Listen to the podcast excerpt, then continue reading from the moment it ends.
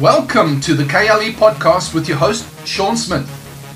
Encouraging and equipping leaders with a kingdom mindset to inspire, to influence, and to impact your culture where you are every single day. And now for today's episode.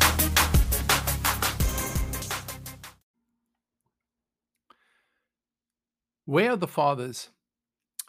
This week I've been I've started just sort of tapping into a little bit about what the father's role really is. Because th- we've got so misconstrued about how fathers function and the father's role in our lives, whether it be our own biological father or whether it be spiritual fathers. We tend to sort of get all of that blurred you know growing up i now looking back i recognize my own father was didn't have a dad. And so he was always looking for identity in other men uh, to get that that kind of identity from a father the seal of a father.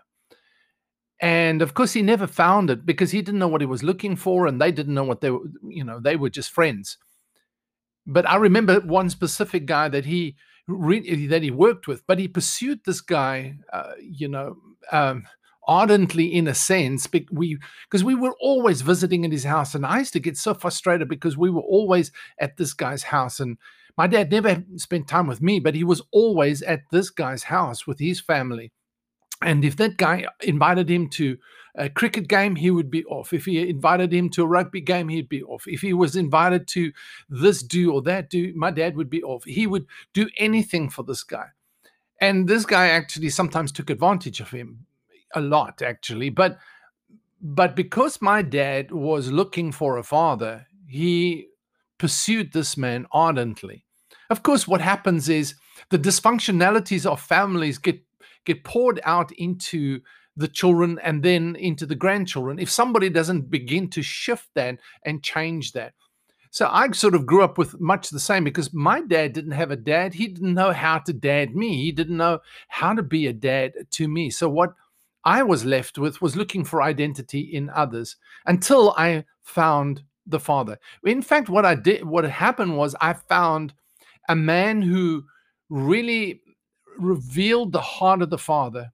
He wasn't a great teacher. He wasn't a great leader. Um, he, he, he didn't have super revelation, but he just had a tremendous heart of a father. And everybody looked to him for opportunity, ministry opportunity, uh, possibility, you know, just bless me for ministry anointing and all the rest of it for popularity and because and the thing about it was he was pretty popular um, in in one sense because he traveled the world and played music and you know he did praise and worship and he had a fairly large uh, church that he uh, oversaw with other elders.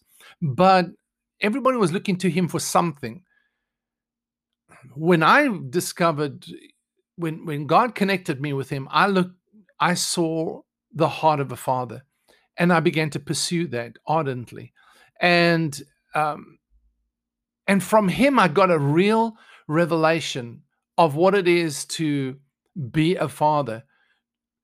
Now, not everything was perfect, not everything was right. Um, you know, he didn't get it all right. I'm not talking about a perfect man. I'm talking about somebody that helped me shift the generational curse, if you may, of passing on this dysfunctionality from one generation to the next. And I began to shift the thing and begin to focus on raising my children, raising my sons, and being a father to them, being involved in their life. I mean, you're really involved in their life.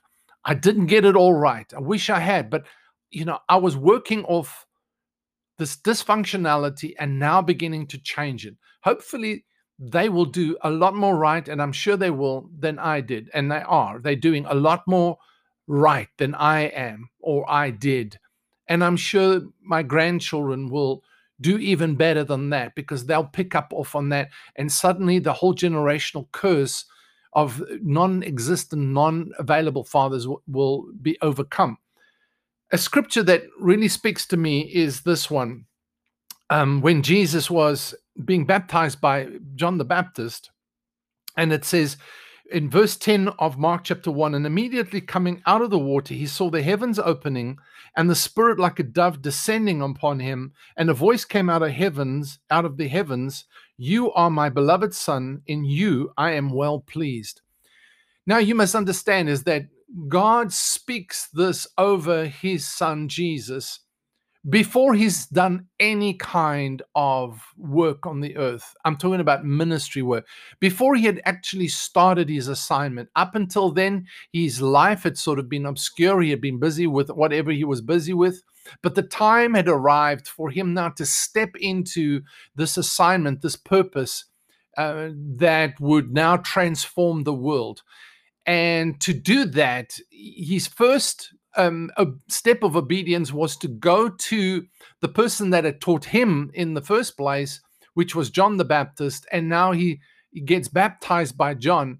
And he, the Father speaks over his life. He speaks three seals over his life acknowledgement, this is my beloved Son and or you are my beloved son and in you i'm well pleased is acceptance and approval there's the three seals that every father needs to give their children their sons as accept acknowledgement acceptance and approval.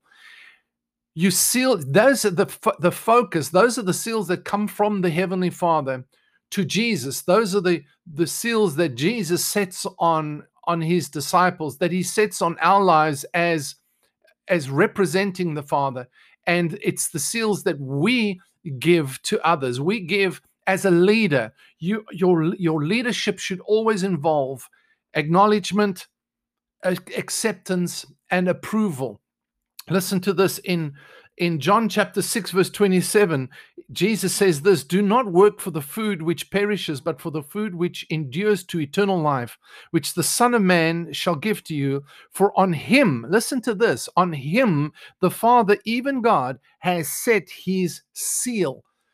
And so God has given a seal to his Son and therefore the Son gives the seal to those that come to Him. And it's always the seal of acknowledgement, of acceptance, and of approval. We, I, want you to really take those three words and those three seals and really think about what you do as a leader. Do you acknowledge those around you? Do you accept them?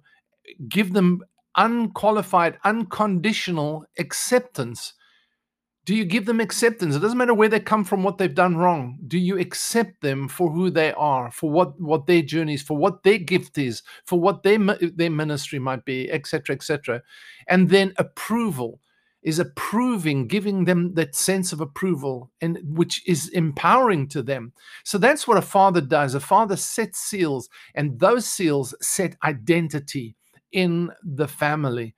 The, the, the kingdom of God is about a father and his sons, a father and his children, and a father and his family.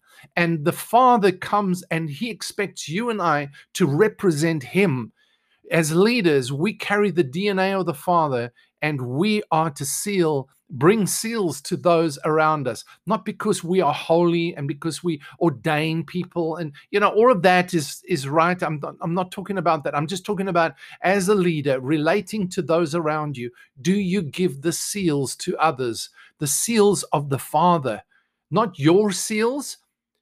God forbid that it be our seals because our seals are just flesh our seals are weak, but it should be the seals of the Heavenly Father that we are giving to others.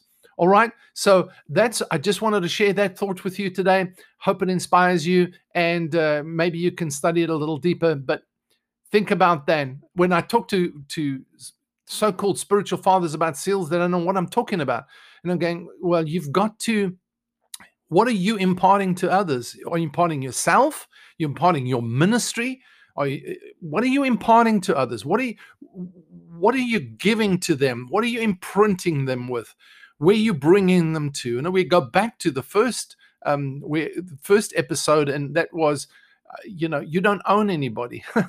it's not your children. It's not your sons. It's not your people. It's it's the Father's, it's His sons, and we represent Him. And so, in the best of our grace and ability and where we are as leaders, we are to bring those eh, you know and it doesn't matter whether you're in ministry or not in ministry. I'm not you know it's like sometimes we get that all cooked up a little bit wrongly. It's like i'm in ministry and so therefore i'm the one that sells no you can be a business leader kingdom business leader and you can also be bringing the heart of the father into where you are. That's what your greatest purpose is to bring the heart of the father to those around you. All right so i'll leave that with you. Until next time this is sean saying god bless you